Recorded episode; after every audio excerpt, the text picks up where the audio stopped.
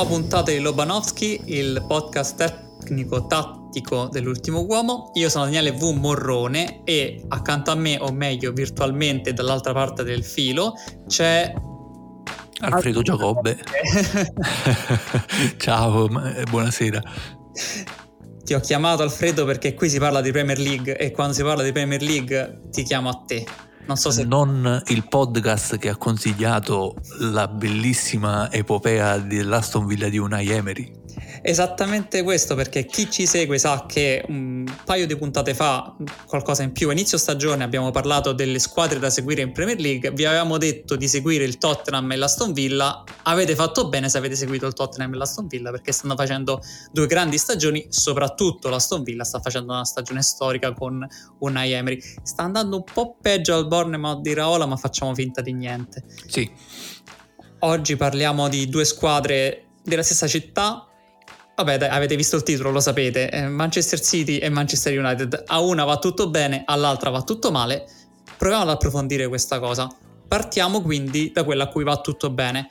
Manchester City, campione di tutto in carica, squadra più forte d'Europa. Questa cosa me la lasci passare tranquillamente, penso non ci siano dubbi.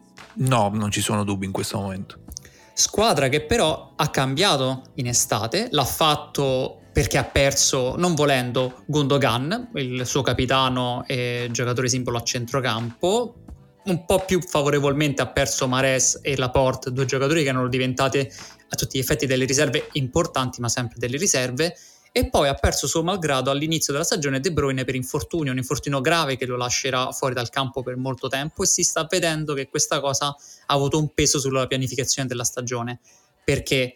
Per sostituire Gundogan in estate è arrivato uh, sia Matteo Kovacic che Matteo Nunes a centrocampo, entrambi evidentemente per co- due per coprire uno così forte effettivamente servivano, ed è arrivata anche l'ala Jeremy Doku per sostituire Mares.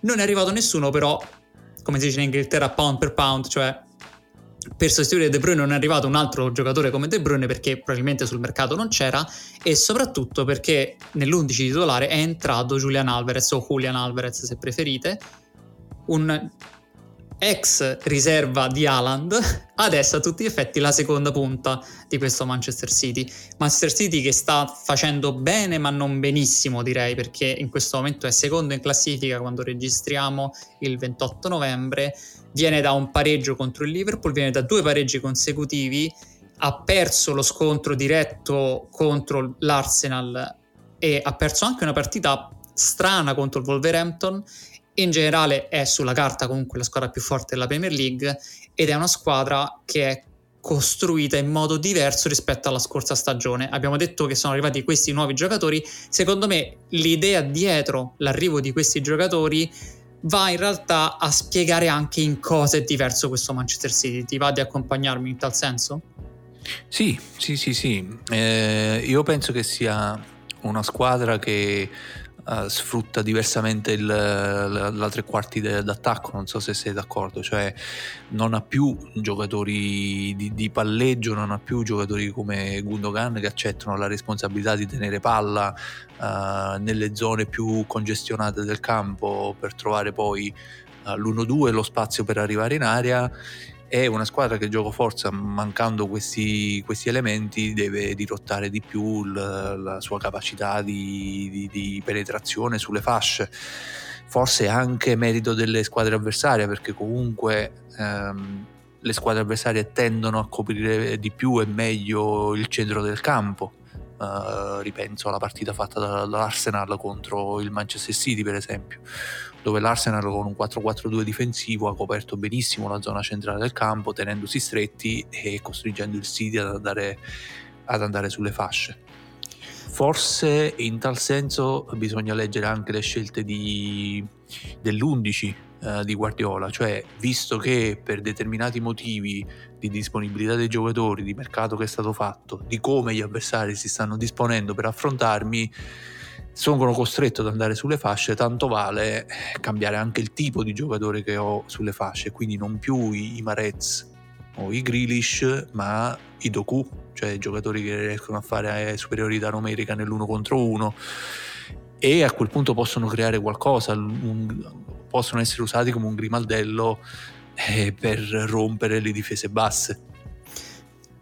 Sì, c'è una questione di tipologia di giocatori che porta ad una strategia differente, ma c'è una scelta dietro la scelta dei giocatori differenti, perché uh, abbiamo detto Matteo Kovacic e Matteus Nunes sono stati i eredi di Gundogan, sono giocatori con una caratteristica spiccata, ovvero la capacità di dribblare con il pallone nello spazio centrale del campo, cioè quindi la scelta di andare per una tipologia di giocatore prendendone due, sperando che di fatto uno funzioni molto bene. La scelta di Jeremy Doku, eh, un'ala pura che ha nella capacità di saltare l'uomo la spiccata capacità maggiore e lo sta facendo come nessuno in Europa in questo momento perché per 90 minuti praticamente ha 10 dribbling riusciti che è una cosa che non ha nessun altro questo ha portato il Manchester City a concentrare molto il proprio gioco su, ad esempio nell'ultima partita contro il Liverpool, sul dare palla a Doku in situazione di uno contro uno con Trent Alexander-Arnold. Doku saltava ogni volta Alexander-Arnold e metteva la palla al centro questa cosa porta ad una facilità nei meccanismi di gestione del pallone perché è tutto spostato verso diamo la palla al giocatore libero e soprattutto facciamo in modo tale che Haaland si trovi al centro dell'area libero a sua volta, dopo fare il cross per Haaland, Haaland la mette dentro e segna. Questa stagione Haaland sta facendo esattamente quello della scorsa stagione, ovvero 14 gol in 13 partite in Premier League, 4 gol in 4 partite di Champions. Quando avrete sentito tutte quante queste statistiche, probabilmente avrà già aggiornato un'altra volta il conto dei gol in questa stagione. Però secondo me il giocatore chiave per spiegare questo Manchester City è Julian Alvarez. Lo, lo accennavo prima, è lui l'erede di De Bruyne. Ma in un certo senso sì, se tu pensi alle capacità creative di, di De Bruyne o quantomeno è, è, l'unico in rosa che in questo momento poteva sostituirle. Dal punto di vista del gioco sono due giocatori completamente diversi nonostante abbia arretrato la posizione, sia più coinvolto nel gioco. Alvarez resta comunque una punta, ragiona da punta, i movimenti che fa spesso vanno anche in contrasto con quelli di Holland per me il suo utilizzo, almeno nell'idea che mi sono fatto io, il suo utilizzo non è tanto uh, per ragioni tattiche quanto per dare minutaggio al ragazzo, perché comunque è un giocatore importante che sarebbe titolare ovunque eh, e ad un certo modo un campione del mondo eh, ha un pedigree per cui non lo puoi lasciare in panchina eh, Guardiola sta cercando di trovare la quadra ad ogni cosa eh, e sta cercando di navigare in questo periodo difficile per venire fuori eh, non con le ossa rotte. Uh, un po' come diceva Massimiliano Allegri. Nel frattempo cerchiamo di arrivare a marzo uh, lì davanti, se non proprio davanti, comunque in prossimità della prima posizione e poi dopo uh, proviamo a giocarcela nel miglior modo possibile. Alvarez comunque è un giocatore che um, nel, ha nell'uno contro uno un istinto particolare, cosa che secondo me De Bruyne non ha. De Bruyne è un giocatore molto più associativo che ha bisogno del, del dialogo, ha bisogno di, di avere anche spazio uh, per, per uh, utilizzare la sua capacità di calcio. A me non è mai dispiaciuto, ad esempio, quando Guardiola in certe occasioni l'ha messo addirittura largo a destra perché poi De Bruyne col suo destro poteva fare veramente qualsiasi cosa, mettere il pallone da, da un vertice della tre quarti all'altra. E Alvarez queste, queste, capacità non le ha, però ne ha altre. Ha, ha, fiuto per lo spazio, sa leggere lo schieramento avversario, eh, aggiunge presenza in aria proprio perché, come dicevi tu, il, il, il, City sta giocando di più sulle fasce sul cross. Quello è un tipo di gioco che Guardiola di solito uh, non predilige anche perché lui sa benissimo che statisticamente è un gioco meno redditizio rispetto ad altri, uh, rispetto al tentativo di ingresso in area da uno dei due vertici, alla palla uh, radente o alle spalle, della, alle spalle, della, difesa, quando la difesa si, schia- si schiaccia troppo verso il giocatore che, che corre in area. Quello è un, un, tipo di gioco molto più redditizio che lui di solito ha praticato. Però adesso deve fare di necessità virtù. Sì andiamo a disegnarlo questo Manchester City nuovo la difesa è in realtà la stessa dell'anno scorso, ovvero Ederson in porta, Ruben Diaz, Ake, Walker e Stones. Nell'ultima partita contro Liverpool ha giocato a Kanji perché Stones era infortunato, ma come sappiamo anche dall'anno scorso è Stones il titolare indiscutibile anche per la uh, sua caratteristica di saper giocare il pallone nello stretto anche al centrocampo e avanzare anche oltre il centrocampo con tranquillità. Questo permette a Guardiola di avere un difensore centrale che gioca a centrocampo, che aiuta tanto nelle transizioni difensive, bla bla bla, questa cosa la sapete tutti, avete visto il Manchester City la scorsa stagione. Bene, quello che cambia in realtà è a centrocampo. Accanto a Stones, o in questo caso a Ganji che gioca al posto di Stones nel Liverpool, c'era ovviamente Rodri, il centro nevralgico della squadra, il cervello attorno a cui costruire il sistema. Poi però, Doku su una fascia, Foden sull'altra fascia, Bernardo Silva, Julian Alvarez e Haaland. Di questi giocatori, tu quanti giocatori di controllo parleresti? Io direi due. Tu ne metti uno in più? Ma forse, forse tre, se tu stavi pensando a Rodri e a Bernardo io aggiungerei Foden, però non ce ne sono molti in più di palleggiatori. Nel, negli anni precedenti uh, i, i, piedi buoni il City ce li aveva dalla difesa, cioè aveva costruito una squadra uh, prendendo, prendendo, difensori proprio che avessero quel tipo di, di caratteristiche. Adesso sembra che uh, Guardiola voglia essere un po' più diretto Uh, anche se questo nel mondo guardiolano è un po' una bestemmia, però l'intenzione sembra proprio quella, anche perché giocatori capaci di andare in spazio aperto ne ha uh, in questo momento, i Doku, ma anche Alvarez, quindi eh, sta cercando in qualche modo di bilanciare le due anime della squadra, secondo me ci sta riuscendo anche bene, non è primo in campionato, però è a un punto soltanto dall'Arsenal, con ancora tante tante tante partite da giocare e il City ha comunque la caratteristica di ha aggiunto se vuoi la caratteristica di far male all'avversario anche se siede basso se recupera palla in zone più basse di dove era solito andarla a recuperare. Quindi per me per il momento questa ibridazione che sta tentando Guardiola tra un tipo di giocatore e l'altro per me per adesso sta riuscendo. Quanto c'è secondo te di influenza in questa strategia che in realtà viene dalla scorsa stagione ma è in questa che ha preso piede totalmente nel ritorno di Juan Maliglio come secondo di Guardiola. Ricordiamo Juan Maliglio è uno dei maestri in realtà di Guardiola, giocatore che poi è stato un suo amico, grande confidente ed è diventato secondo nel Manchester City, è andato via la scorsa stagione e guarda caso il Manchester City ha vinto ed è tornato in questa. Perché parliamo della sua figura? Perché è uno dei più grandi ideologi del uh, gioco di posizione che ci sono stati ed è però lo stesso che durante i mondiali ha scritto alcuni pezzi che sono girati molto nella sfera anglofona in cui si lamentava del calcio troppo standardizzato in questo momento che toglieva creatività ai calciatori e che portava le squadre ad essere fin troppo prevedibili e quindi le stesse partite fin troppo prevedibili con la stessa tattica sugli stessi campi giocando allo stesso modo. Torna Liglio al City dopo aver scritto questi articoli durante i mondiali e il City prende giocatori che dribblano, prende giocatori da campo aperto, prende giocatori che riescono a tirar fuori, come l'esempio di Julian Alvarez, dal niente un'azione da gol, o l'es- l'esempio di Mateus Nunes, dal nulla una conduzione palla al piede che porta via tre uomini, o Doku che salta l'uomo ogni singola volta che lo punta. Secondo te c'è questa influenza o è semplicemente eh, stata pensata già prima e adesso si è aggiunta questa cosa che è tornato lì io? No, potrebbe esserci un'influenza perché in, in, passato Guardiola ha sempre dimostrato che mh, del suo overthinking, delle sue elucubrazioni notturne, ha comunque bisogno di un interlocutore, di qualcuno a cui riferirsi o con cui parlare. Una volta è stato Bielsa addirittura all'oggetto delle, delle sue discussioni. Quindi mh, magari è qualcosa che è nato dentro Guardiola, però attraverso la figura di Lillo. Uh, il calcio è molto cambiato da quando Guardiola è arrivato al City.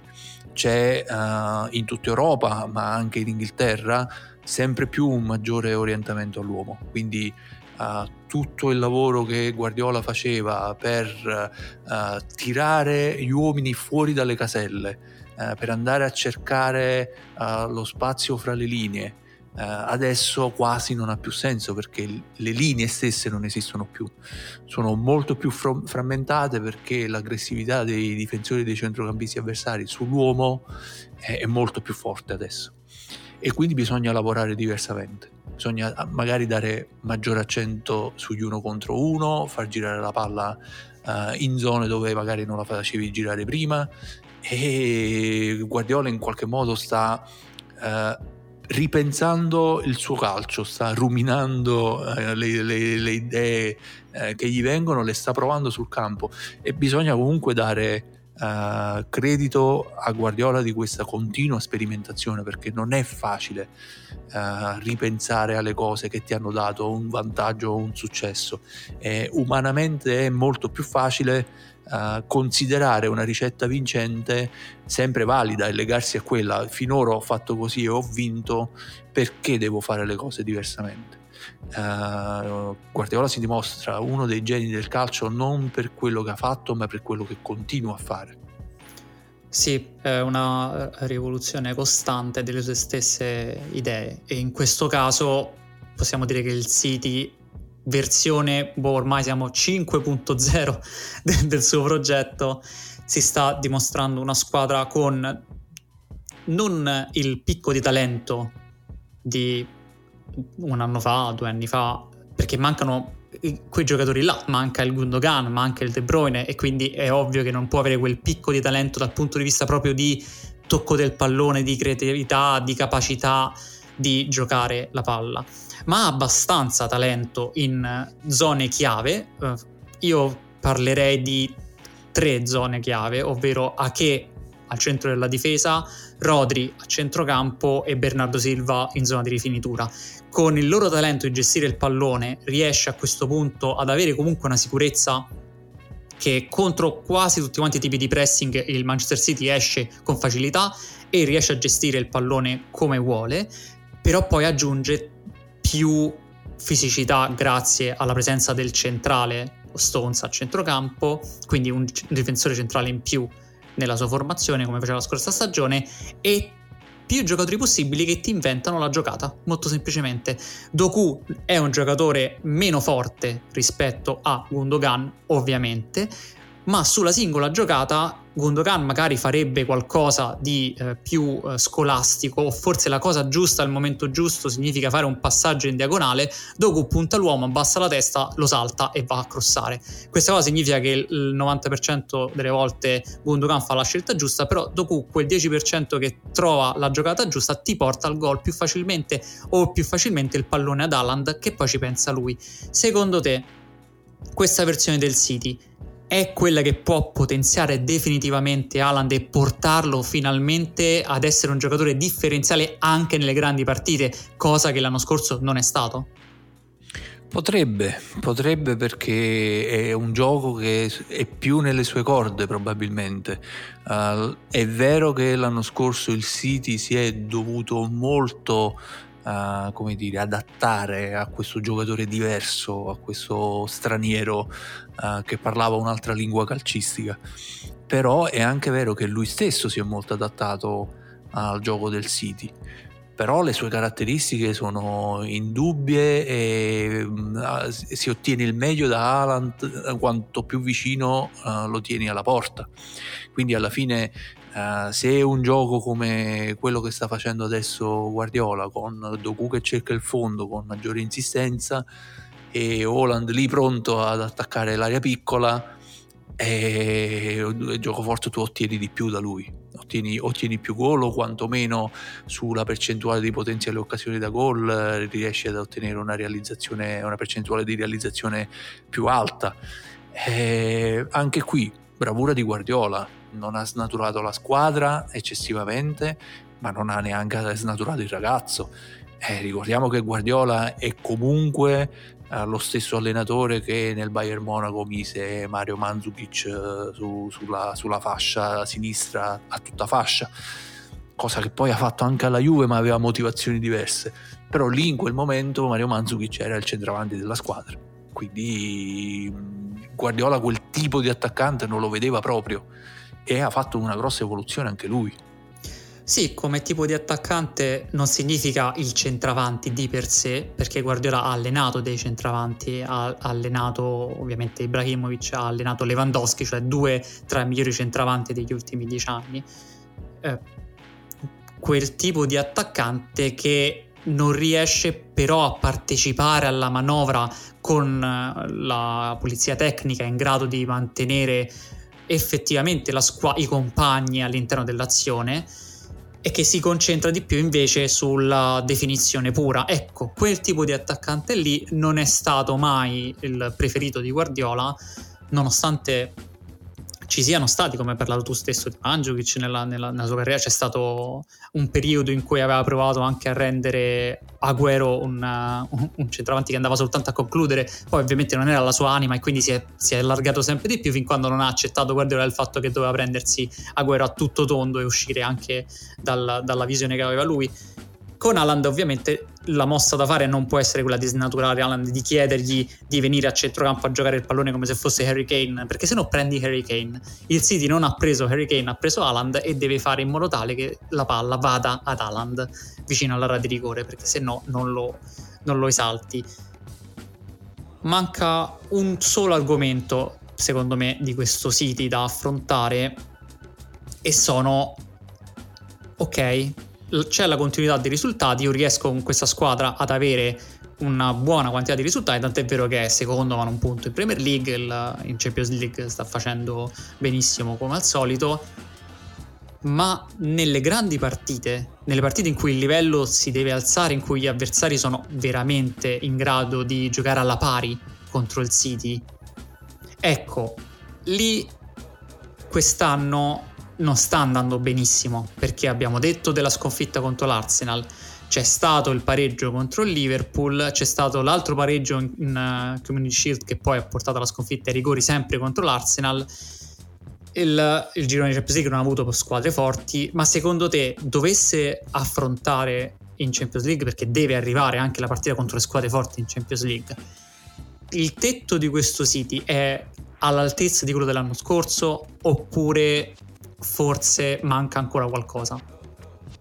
No, per me sì, per me questo City potrebbe già bastare, perché comunque è una squadra molto evoluta, che riesce a gestirsi all'interno della partita, forse fa qualche errore diciamo di sufficienza, nel senso che con Liverpool ad esempio poteva pensare di portare la partita in porto col minimo sforzo, invece ci voleva qualcosa in più, alla fine è uscito fuori un pareggio.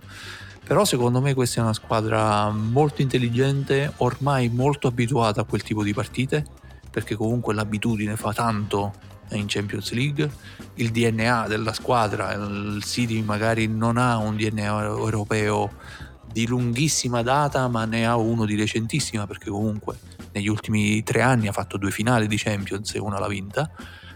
Quindi secondo me potrebbe bastare perché in rosa ha giocatori comunque in grado di leggere la partita, uh, sopportare quel tipo di, di, pressione e restare anche in uno scontro diretto andata e ritorno da 180 minuti all'interno della partita senza prendere le tipiche imbarcate che di solito capitano in questo tipo di scontri dove come diceva Klopp bastano 10-15 minuti eh, in cui stacchi mentalmente in 180 prendi due gol e la qualificazione l'hai bella che gettata alle ortiche.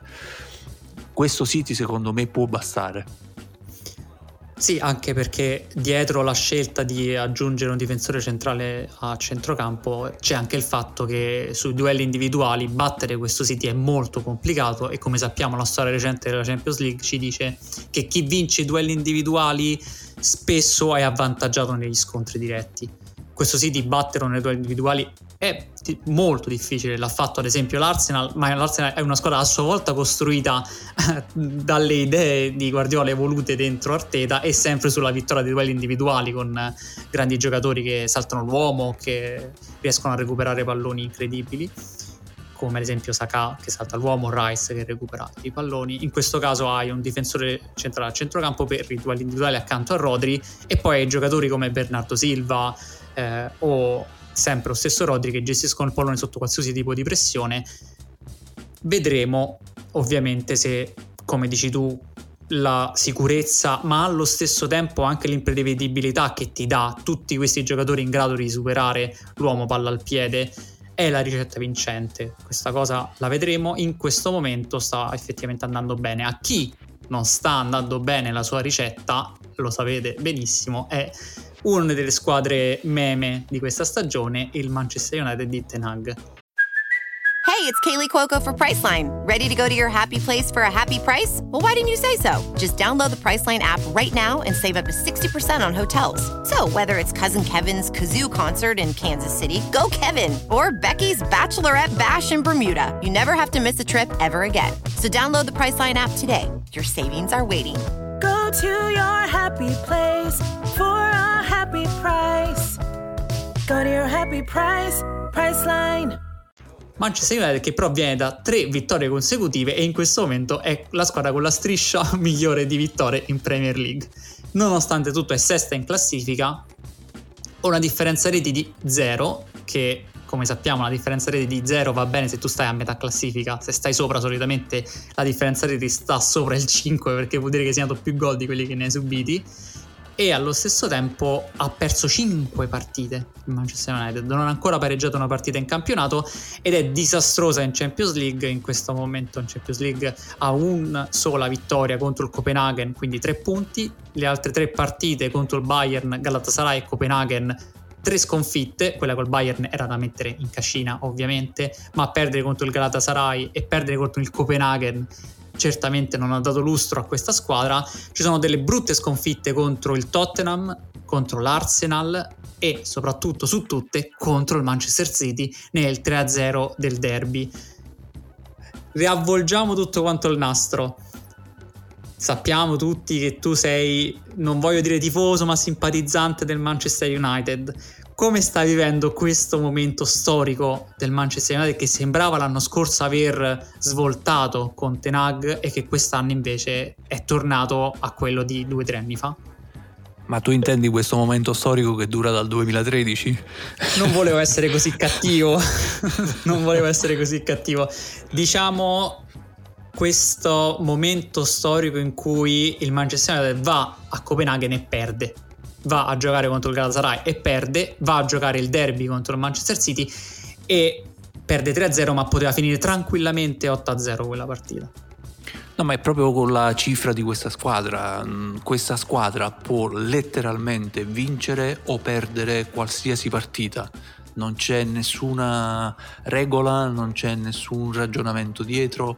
Se guardi anche il 3-0 di ieri con l'Everton, dove il, il tabellino ti direbbe che la partita ha avuto un solo senso, in realtà anche lì nelle pieghe della partita l'Everton qualcosa in più me, eh, secondo me ha fatto eh, poi non è riuscito a trasformare le occasioni che ha avuto perché poi sono i giocatori che decidono le partite quindi chi ha la maggiore qualità lì davanti alla fine porta a casa i tre punti è proprio la cifra di questa squadra. E la preoccupazione più grande è che comunque Tenag in un anno e mezzo non è riuscito a imporre eh, nessuno suoi, delle sue idee tattiche. Uh, ha provato, forse ha lavorato di più, anziché sul campo con la squadra, ha lavorato di più nello spogliatoio per cercare di imporre quantomeno la propria regola di vita, cercando di, di, imporsi su uno spogliatoio che a un certo punto sembrava irrimediabilmente spaccato. E non mi riferisco solo allo spogliatoio uh, in cui era presente Cristiano Ronaldo, ma anche quello in, in cui Cristiano Ronaldo è stato epurato. È, ehm, è, molto difficile da leggere, da leggere questa stagione, non so da dove vogliamo partire, ci sono tanti tanti tanti spunti di discussione. Io partirei proprio dalla costruzione della rosa. Abbiamo iniziato anche con il City con quella. Il Manchester United doveva rinforzare l'11 titolare, questa era la missione estiva, carta bianca a Tenag per scegliere i giocatori. Sono arrivati Andrea Onana in porta, ex portiere del suo Ajax, Sofian Amrabat a centrocampo dopo un grande mondiale in cui tutto il mondo l'ha visto e quindi hanno deciso di andare ad investire su un altro centrocampista visto quello che è successo con eh, il diciamo Casemiro non ha dato tutto quanto quello che sembrava potesse dare un giocatore eh, che veniva dal Real Madrid. Poi Mason Mount sulla tre quarti Mason Mount uno dei grandi centrocampisti inglesi degli ultimi anni che però non ha mai raggiunto il teorico picco che ci raccontavano in Inghilterra, o forse questo è il teorico picco che ci raccontavano in Inghilterra. e soprattutto la risposta danese a Holland, ovvero Rasmus Oilund in attacco, come sappiamo, dall'Atalanta.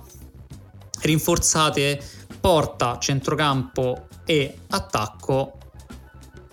Come è andata questa campagna estiva? Com'è l'11 in questo momento del Manchester United?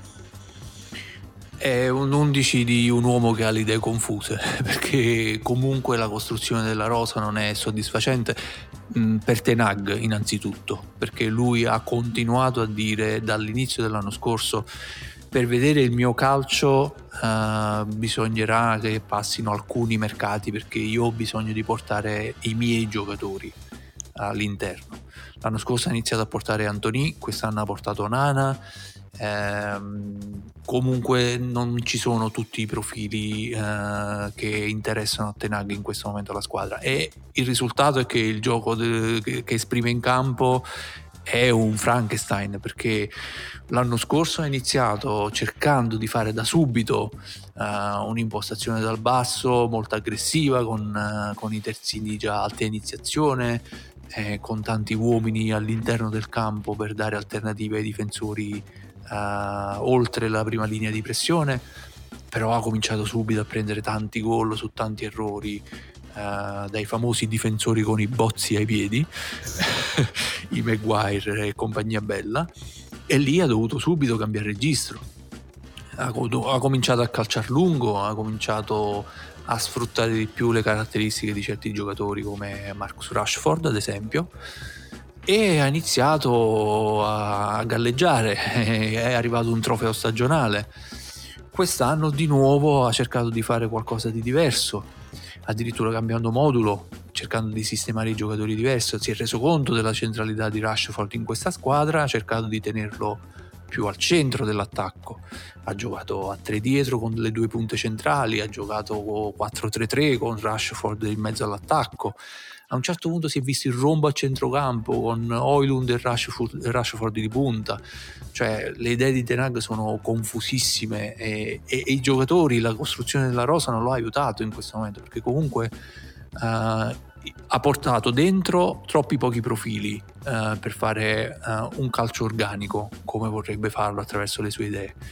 Ma ancora i profili che ha in squadra sono giocatori che hanno delle caratteristiche così uh, incancrenite, tra virgolette, che non riescono a fare altro. Cioè, Rashford in, al centro dell'attacco non vuole giocarci. Lui vuole giocare di lato, in, possibilmente sulla fascia sinistra, in modo da alzare la testa e vedere porta, a ricevere palla sui piedi.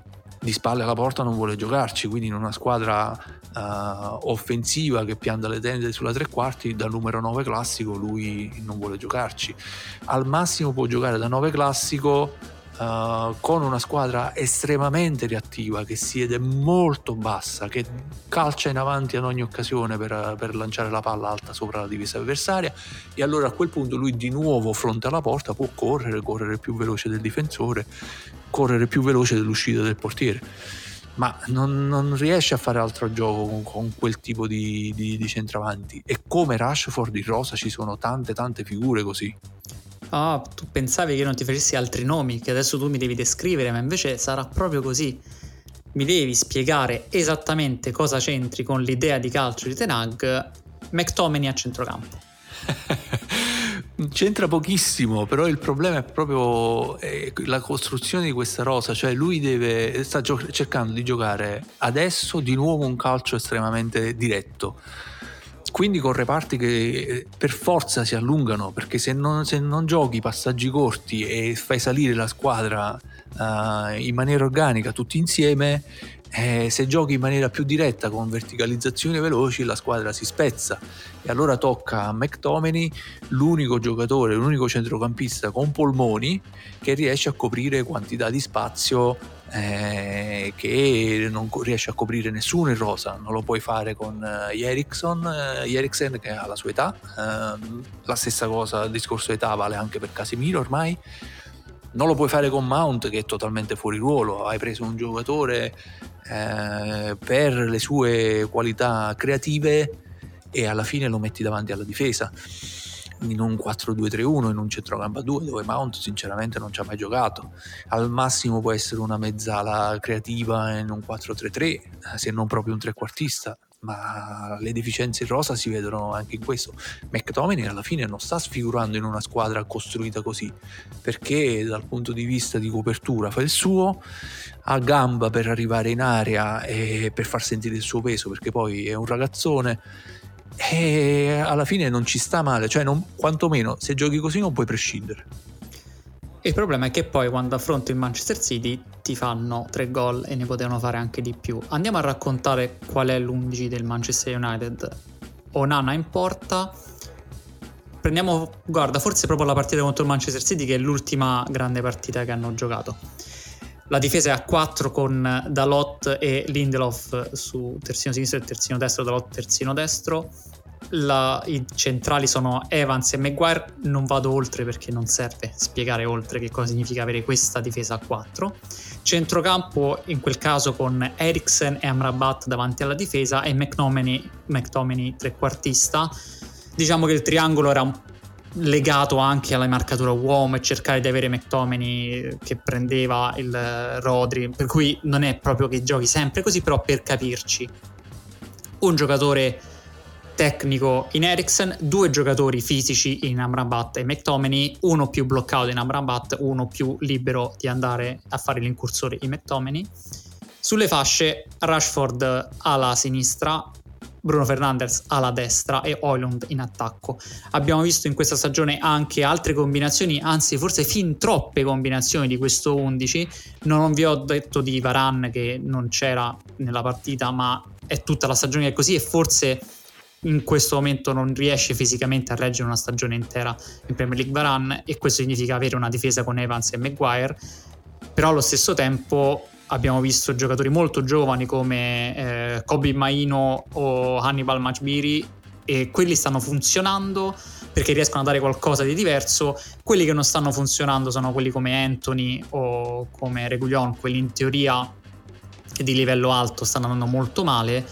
Se posso personalmente sta andando molto bene Garnacio, ma c'è una questione a quel punto che se tu hai Garnacio a sinistra non puoi avere Rashford a sinistra, quindi c'è una scelta da fare. Nell'ultima partita, come hai detto tu, il 3-0 non così convincente come risultato doveva indicare contro l'Everton, l'Everton ha preso due traverse e questa cosa poteva tranquillamente finire in pareggio questa partita se non fosse stato per parate di Onana, salvataggi sulla linea e quant'altro. In questo caso Rashford a destra, Garnacio a sinistra. Questa cosa ha permesso a Garnacio di fare una buona partita, un grandissimo gol, però il gol è, è stato un po' limitato, nel senso non, non dal gol si vede la partita, è stata una buona partita e un grandissimo gol di rovesciata che sembrava Rooney, però ha limitato tantissimo Rashford che ha funzionato soltanto di fatto quando può correre uno spazio a destra tagliando. Davanti giocava Martial perché non c'era Oilund. Non serve specificare che sono due giocatori diversi, Martial e Oilund. In generale sto dicendo talmente tanti nomi che vi sarete anche persi voi stessi perché vi sto raccontando un 11 che ha in realtà 18 giocatori perché mancano alla lista.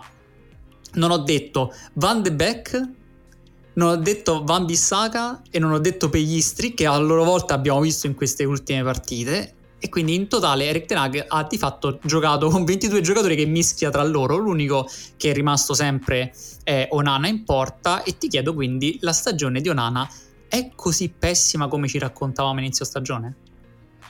Ma secondo me no, anche perché bisogna anche fare la tara. Uh, Onana nell'Inter, ad esempio, nell'unica stagione italiana che ha fatto, ha giocato una buona stagione, secondo me, mostrando molto bene, mettendo molto in evidenza le caratteristiche che ha con uh, il gioco palla al piede, che ormai per il portiere hai voglia di dire il portiere deve parare, bla bla bla, però eh, il calcio è questo oggi, quindi il portiere deve saper fare entrambe le cose allo stesso modo bene. E Orlando lo gioca bene coi piedi. Allo United è stato oggetto di critiche perché molto spesso ha perso palloni sanguinosissimi davanti all'area, però anche lì è una questione di, di a chi do il pallone perché tra rotazioni che non funzionano, giocatori marcati e i già citati difensori coi bozzi, il portiere a quel punto è, è in difficoltà. Eh, Onana ha perso sicurezze da quel punto di vista. Pian pianino si è rimesso in carreggiata, ha fatto anche qualche errore tra i pali, però un po' alla volta è riuscito a ritornare su buoni livelli. Secondo me non è il peggior giocatore eh, dello United in questa stagione. Se guardiamo alle statistiche sia, sia quelle standard che quelle avanzate, eh, il Manchester United si mantiene lì in linea di galleggiamento perché ha preso solo 16 gol. Uh, ne ha fatti 16 che sono pochissimi, meno della metà dei gol del Manchester City, pochissimi per una squadra che vuole ambire a quel livello e eh, ne ha incassati pochi, pochi altrettanti, ne ha incassati 16 perché comunque la stagione di Onana è buona. Secondo le statistiche avanzate Onana avrebbe dovuto prendere 8 gol in più, più o meno, per la quantità e la qualità dei tiri eh, che ha dovuto affrontare. Quindi Onana non così male come stavamo dicendo. La sua influenza nel gioco dell'United però è bloccata dalla presenza di giocatori non all'altezza di quello che in teoria voleva fare l'allenatore Tenag, che ricordiamo è stato secondo di Guardiola al Bayern Monaco e poi grande allenatore all'Ajax per due versioni dell'Ajax differenti, entrambe andate molto bene, una, quella 18-19, una delle squadre che ha giocato il miglior calcio nella storia di questo gioco, nonostante non abbia portato alla vittoria della Champions League, le strade non dimenticano, come si dice in questi casi ma quanto può incidere l'allenatore se i giocatori che ha a disposizione non permettono di fare quel gioco lì e quanto ti aiuta a cambiare fino a che non trovi la formula giusta? Perché Tenag ha detto che non può giocare come quell'Ajax perché non ha i giocatori per farlo e questa cosa mi sembra abbastanza sensata da dire perché la, il calcio non è football manager o FIFA, non è che se tu gli dici ai giocatori dovete fare questa cosa, allenatevi per tre mesi e poi loro lo fanno automaticamente. Se tu hai Maguire, Maguire è poco propenso a giocare sotto pressione, non gli puoi chiedere di giocare sotto pressione perché tanto sbaglierà prima o poi. La stessa cosa per altri giocatori di questo tipo, non puoi chiedere a giocatori che non sono in grado di fare qualcosa, di farle aspettarti che lo facciano, perché evidentemente allo stesso tempo però avere un allenatore come Tenag così caratterizzato da un tipo di calcio e poi aspettare che gli riesci a costruire una squadra attorno, questo lo puoi fare se hai molta pazienza e se hai molta fiducia nella sua figura. È successo ad esempio al Manchester City, ricorderemo che Guardiola ci ha messo due anni ad arrivare al picco del suo gioco, cambiando tanto. Nell'Arsenal Arteta ci ha messo due anni ha cambiato completamente dall'11 che ha ereditato all'11 che quest'anno è prima in classifica, l'anno scorso stava in prima in classifica per tanto tempo, praticamente sono cambiati 9 giocatori. Questo significa che una squadra intera è stata cambiata da Arteta in due anni per poter arrivare finalmente alla sua versione. Questa cosa, secondo me, è quello che vuole fare anche Tenag, come raccontavi tu, ci, ci, ci si deve anche adattare a quello che si ha a disposizione ma cosa c'è di positivo quindi in questa stagione del Manchester United? Cioè c'è la possibilità di intravedere magari con giocatori diversi un futuro migliore o è semplicemente un pastrocchio di unione tra giocatori promettenti come Oilund eh, o Garnacio e giocatori finiti come Varan e Casemiro che non porterà alla fine a niente di effettivamente all'altezza delle aspettative che sono sempre, ricordiamo, quelle di tornare la squadra dominante in Premier League e questa cosa è tanto. Ti ringrazio per la domanda, come dicono quelli bravi. Qua possiamo starci anche due ore, eh, ti avviso, perché i temi che hai toccato sono tantissimi e super interessanti. Ti rispondo innanzitutto alla cosa che mi hai chiesto. Per me questa è un'altra stagione eh, in bilico eh, che può, nella costruzione di una squadra può anche starci, però io in questo momento non vedo che Tenag sta mettendo mattoni per poi costruire uh, le fondamenta del suo gioco, della sua squadra, dello spirito.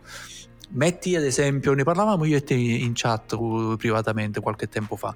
Metti quello che ha fatto l'allenatore del Tottenham l'altra volta, che in 9 contro 11 ha, ha giocato come un pazzo con la linea uh, di difesa a centrocampo, nonostante fosse in una doppia inferiorità numerica.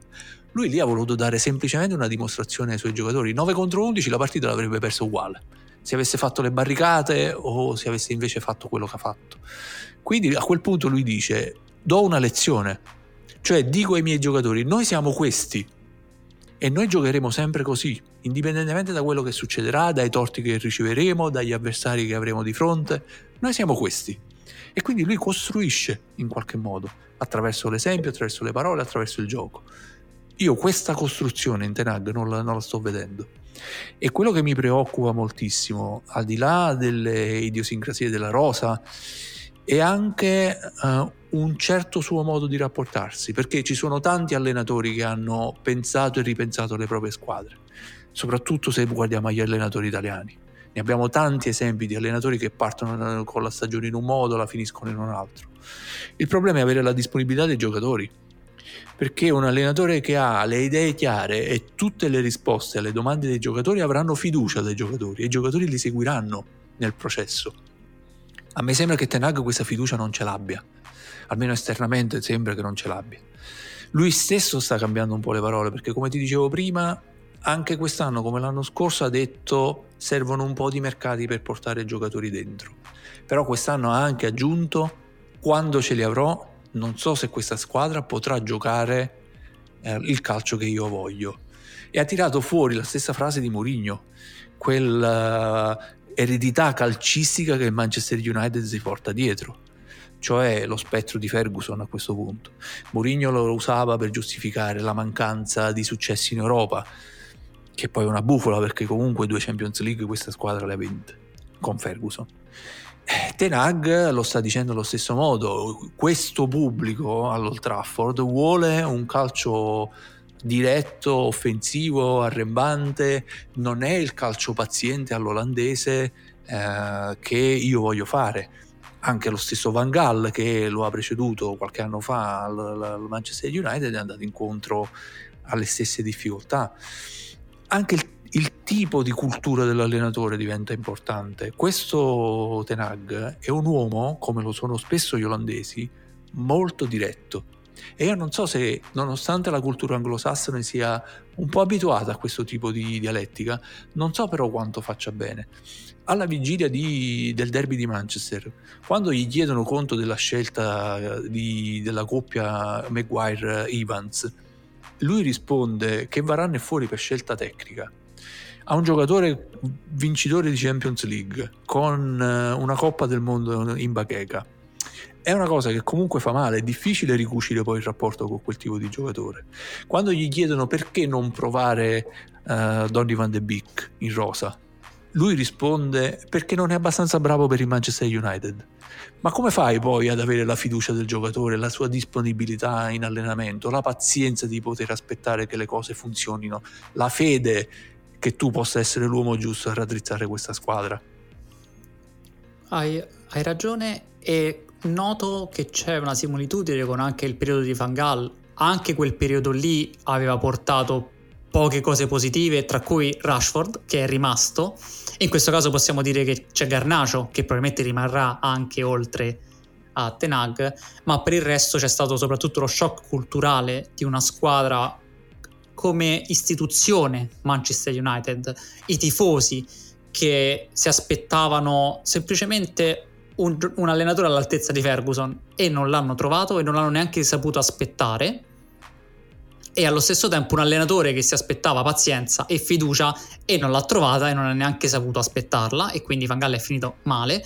E allo stesso tempo in questo momento Tenag si aspettava di avere fiducia piena dall'ambiente perché arrivava in un momento molto basso del Manchester United, lui nel momento più alto della sua carriera perché aveva vinto quello che doveva vincere in Olanda e fatto vedere veramente cose molto belle in Champions League e doveva salvare il Manchester United cioè, però la questione che hai toccato tu è che una squadra come il Manchester United ha, si porta dietro un certo tipo di DNA che non è così semplice da cambiare. Non è il Manchester City che non ha mai vinto niente veramente nella sua storia recente e che si trova il miglior allenatore al mondo che arriva e li sceglie e quindi a braccia aperte accettano qualsiasi cosa fa Guardiola e con fiducia vanno verso il domani. No, Qui ogni cosa che fa Tenag viene messa in rapporto a cosa avrebbe detto Ferguson che sta tra l'altro in tribuna come avrebbe eh. gestito Ferguson il, l'arbitro che chiede il recupero, più recupero, meno recupero? Come avrebbe gestito Ferguson il fatto che Garnacio ha festeggiato in quel modo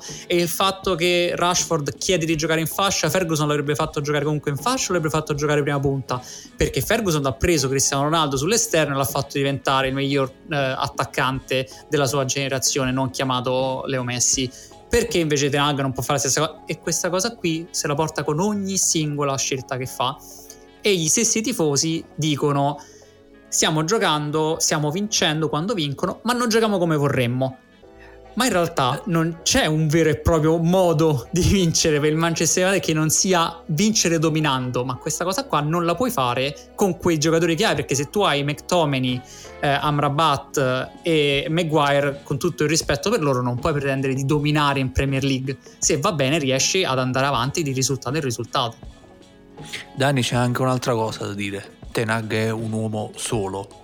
Guardiola è il migliore allenatore del mondo, ma non avrebbe potuto fare nulla di quello che ha fatto al City senza la macchina da guerra che ha alle spalle.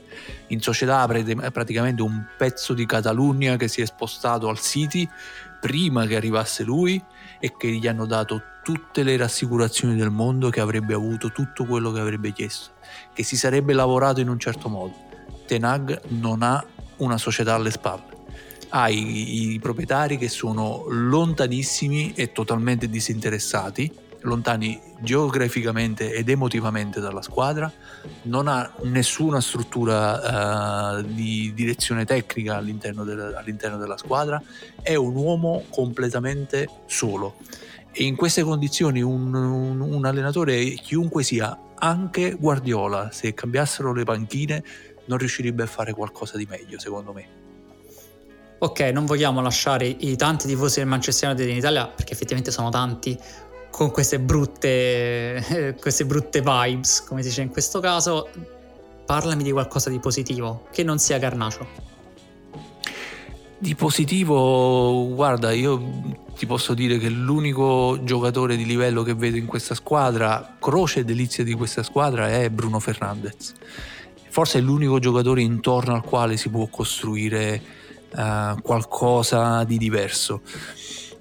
Bisogna fare in fretta perché comunque anche, lui, per, anche per lui gli anni passano e mh, ho la sensazione che il ragazzo senta questa responsabilità perché molto spesso lui uh, si, si, ingaggia in situazioni troppo complesse uh, da risolvere, da gestire e mm, troppo spesso si fa dare palla in zona del campo dove poi lui non è abituato poi a gestirla, eh, troppo spesso forza la giocata eh, perché è comunque il giocatore più creativo del Manchester United negli ultimi anni, dai suoi piedi sono venuti gol e assist e quindi quando le cose vanno male eh, si prende la responsabilità di farsi dare il pallone e cerca di inventare qualcosa, però molto spesso si mette in situazioni in cui poi non ci fa una bella figura però intanto è l'unico giocatore che ha dimostrato di aver capito qual è lo spirito dello United, in che modo bisogna giocare in questa squadra per accendere il pubblico,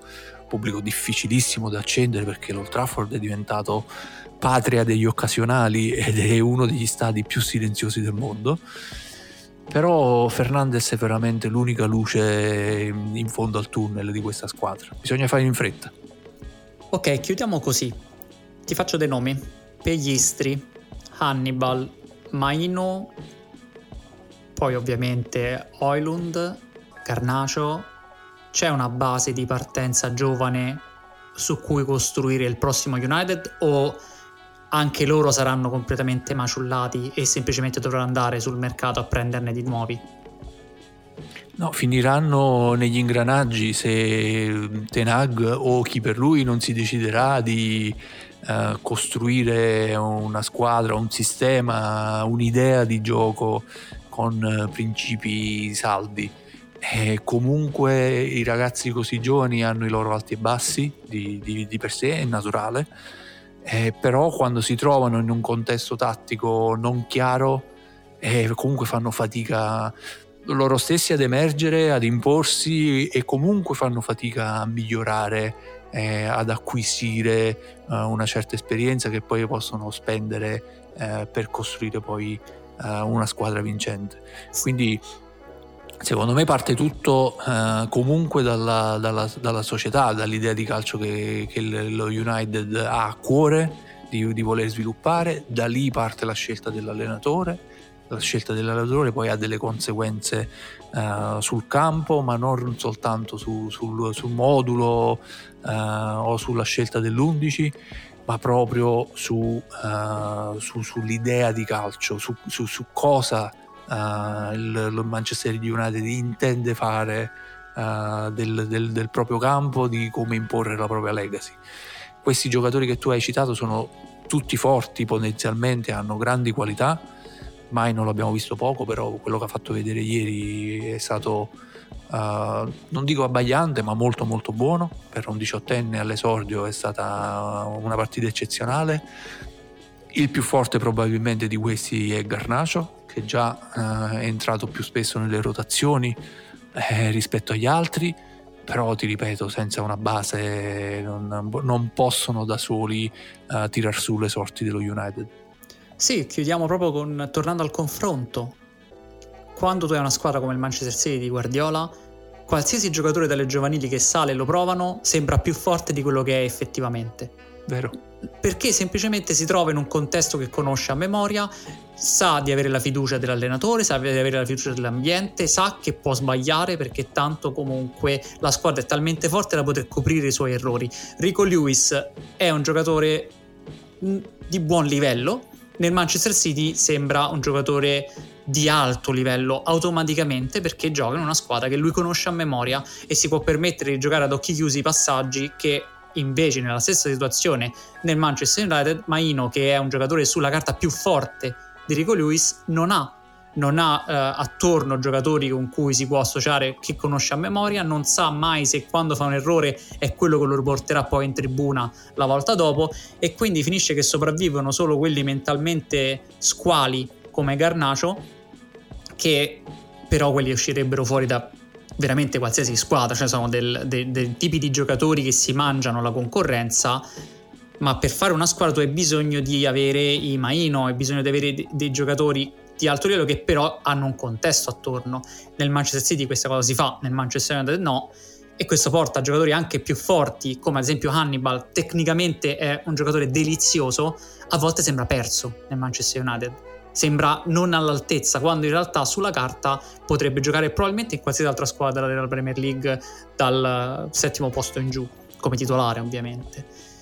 Questo fa sì che il lavoro dell'allenatore è ancora più complicato nella scelta dei giocatori da far esordire perché Tenag per fare esordire Maino ha aspettato, nonostante lui fosse molto forte, per paura anche di bruciarlo, perché è molto semplice così bruciare un giocatore come Maino, come Hannibal, questa cosa nel City non avviene assolutamente, al contrario, hai giocatori come Palmer che sono stati fatti esordire, hanno fatto bene e poi si può de- decidere tranquillamente di cederli per una grossa cifra perché tanto sai che un giocatore come Palmer ti esce fuori una volta all'anno dalle tue giovanili o che comunque potrai trovarne sempre uno di, del genere e ci guadagni invece dei soldi. Il Manchester United quando è l'ultima volta che ha guadagnato dei soldi da un suo giovane vendendolo o ha portato a qualcosa che non sia, come nel caso di Rashford, a titolare inamovibile, però allo stesso tempo non vedendo molto di più?